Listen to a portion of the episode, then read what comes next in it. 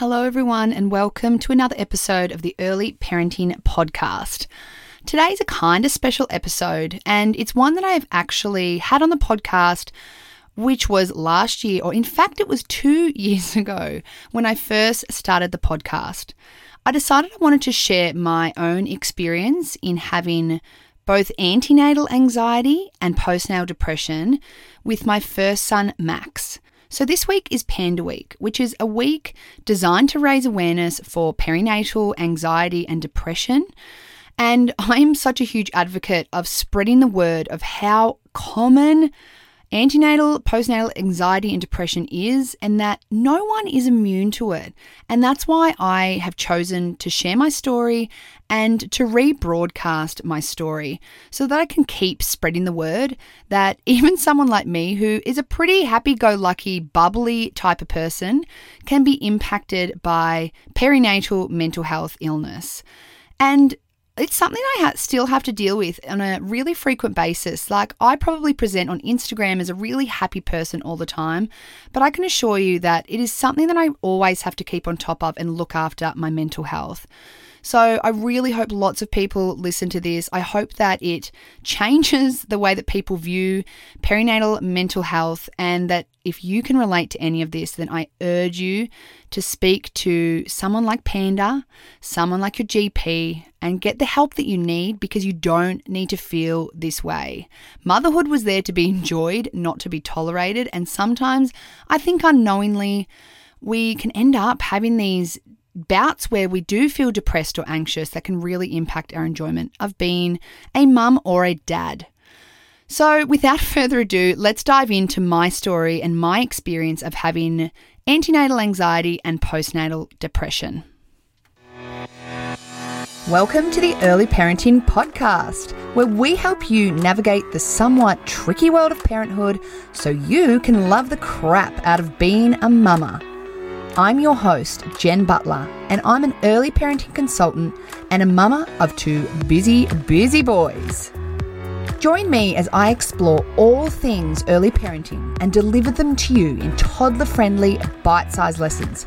Because let's be honest, your toddler is probably smothering Sudocrem on the wall as we speak. I'll be dropping my hottest tips on baby and toddler sleep feeding, boobs, behavior, and so much more. Are you ready to feel confident in motherhood? Let's dive in.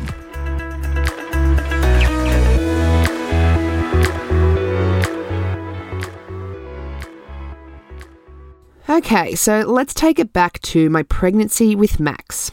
I can honestly say that my anxiety started the minute I found out I was pregnant.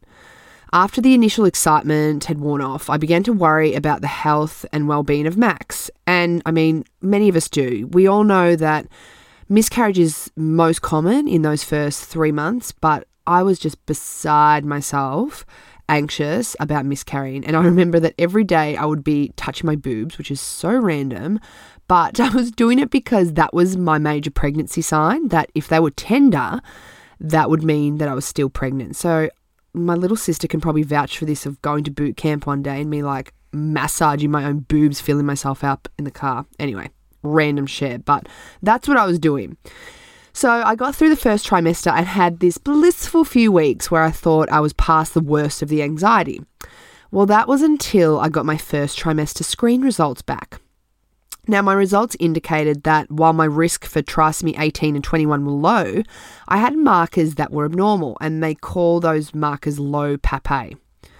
Now, this was a whole new thing to me because when I was working as a midwife, low PAPP-A wasn't something that was assessed. I'd never heard of it. So I thought I'd jump on old mate Google and check out what it was all about. Great idea, right? Well, you can guess what the outcome of that was. So, what I found out from Googling it was that it was associated with placental insufficiency, fetal growth restriction, and stillbirth. So, that little fact and that little read up that I did basically did me over for my whole pregnancy. I was convinced that this little baby growing inside me wasn't going to survive. I was certain I was going to have a stillbirth. The thing is, is that all my midwife and doctor checks were excellent. He was growing well, he was so very active, and there was no indication of anything going wrong. But this is the thing with anxiety is it's irrational. It doesn't sense logic and you find yourself poring over these made up or catastrophized thoughts and it's just horrible. Anyone who has had anxiety or who has anxiety, I am sure you're nodding your head at this sort of stuff.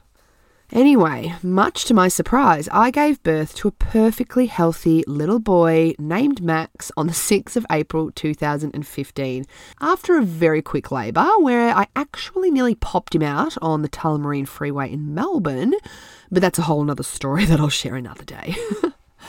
Life was pretty sweet for a few weeks after having Max. I actually describe those first two weeks as euphoric. I was on cloud nine and honestly, like I was actually felt high as a kite. I was so tired, but with the concoction of hormones that were pulsing through my veins, I actually remember thinking that I felt amazing and that I had it all together and I was nailing this parenting gig. Well, then the bubble burst, and when it burst, it burst bloody hard. It was about week four. So I remember this one day when my sister came over and I was I was having a panic attack. There's no doubt about it. I couldn't breathe, I couldn't focus. It felt like I wasn't attached to my body. Like I was physically there, but mentally I was somewhere else. I remember thinking I was going to need to go to a psych unit and be hospitalized to get myself right. I was just so stuck in my head and I couldn't get out. And then, of course, that heavy, heavy feeling like there was someone sitting on my chest and that inability to catch my breath. It was, uh, I'll never forget that day. That was the only real anxious day I can really report in my postnatal journey because after that, it was more the depressive symptoms that kicked in. So, to share a little bit about the symptoms that I experienced with postnatal depression, because again, they do vary between woman to woman or father to father because postnatal depression does not discriminate with gender. I actually have a interview with the amazing Nicole Hyatt from COPE, which is the Centre of Perinatal Excellence, coming up next week, which you have to have to listen to. Uh, and she goes into um, the symptoms of depression and so so much more. But today's all about sharing my experience. So the symptoms that I experienced were hypersomnia. So, no matter how much I slept, which obviously as a new parent, you're not getting a lot, but you know, I was having plenty of opportunities to get extra rest, but I could just never get enough. I was constantly tired beyond what I would deem, because I now have had a second child and know the difference, normal post baby tiredness. But then on the other hand, I also experienced insomnia. So I would feed Max and then sometimes lay awake until his next feed. So I was just getting more and more anxious because I knew, you know, that three, four hours was coming up and that I hadn't even slept between the time of his feeds. And it was that vicious battle because the anxiety was stopping me from sleeping. I needed to sleep in order to get on top of it. Oh, it was a horrible circle. I had reduced hunger. So I was never hungry. I made myself eat, but often what I ate was terrible, which sure as hell did not help my recovery at all. I definitely had a loss of enjoyment in things. So I'm a natural extrovert. I love socializing, but the f- the thought of getting out of the house was so unappealing and I just wanted to lock myself away from the world. I was super super angry and irritable. And poor Ryan copped most of the brunt of this anger. I was very resentful for him just doing what dads do going to work, he was playing football, just anything that he did basically. I was just very resentful and it was just the shortest fuse and, and a very angry person, which is again very unlike me.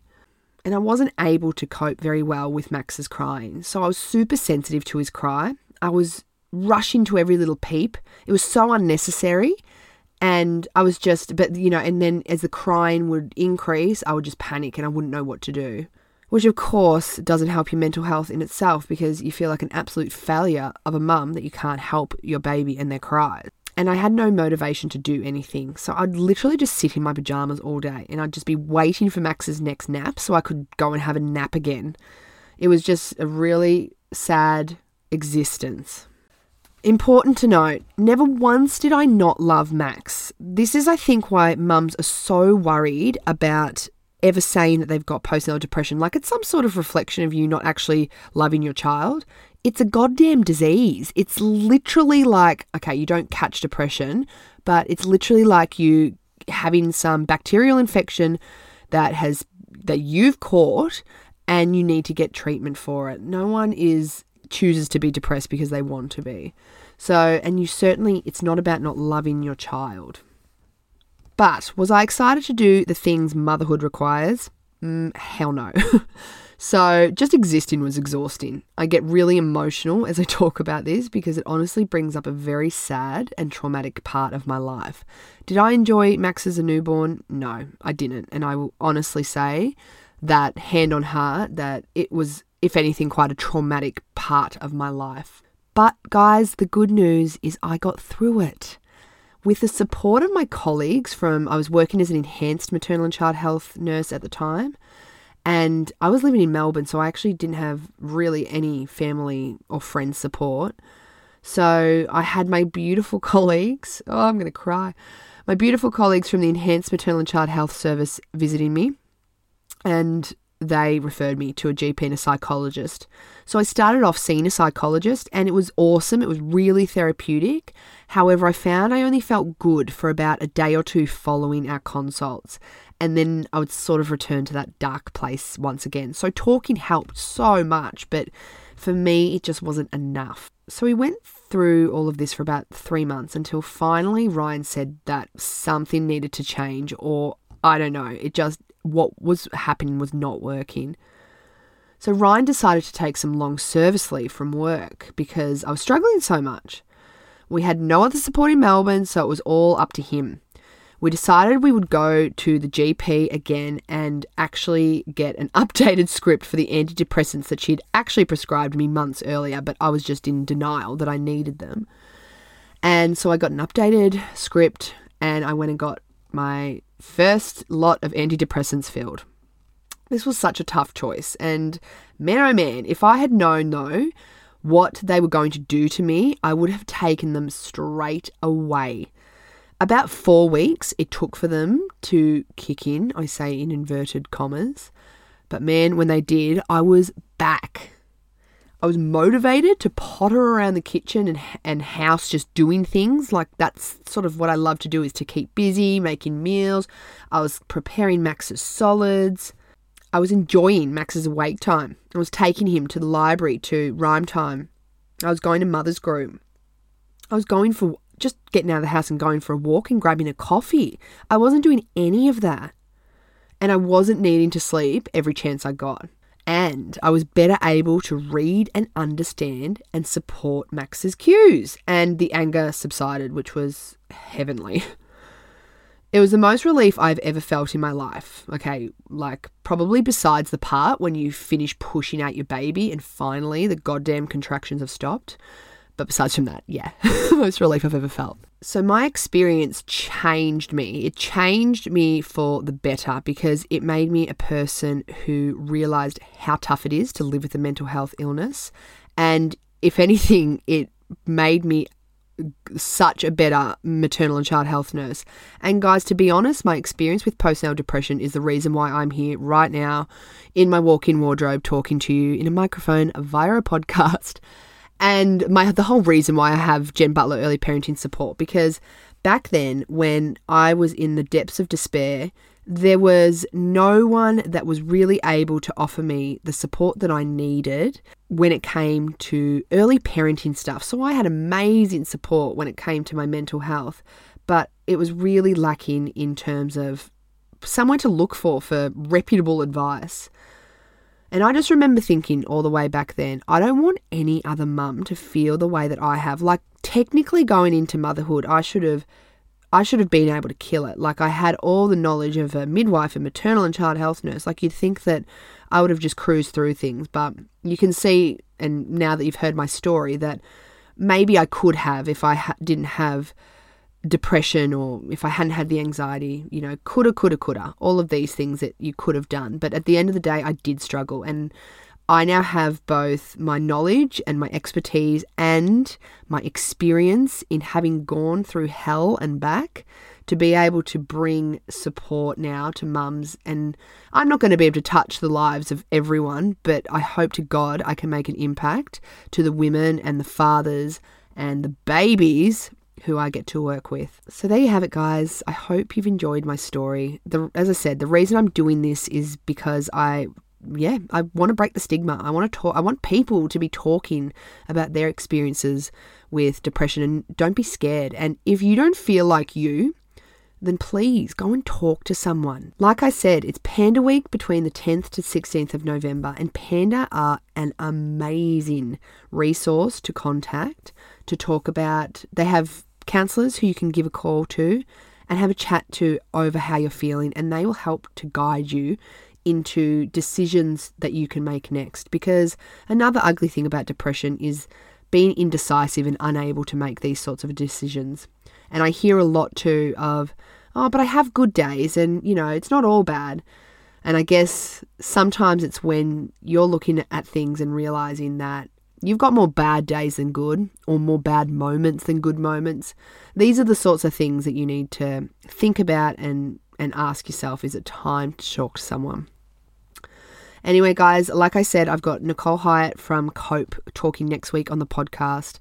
It's going to be an absolute cracker. It's so informative and so important for everyone to really get their heads around what perinatal, which is pregnancy and afterwards, is all about in terms of depression and anxiety.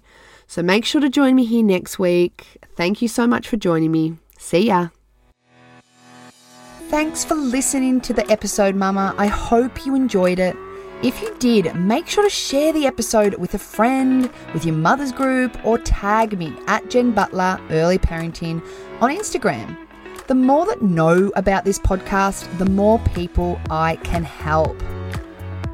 If you're looking for support that is personalised for your babe and tailored to your family's needs, then make sure to head on over to my website www.jenniferbutler.com www.motherhood.com.au and check out how we can work together so you can move through motherhood with confidence. Catch you in the next episode, Mama.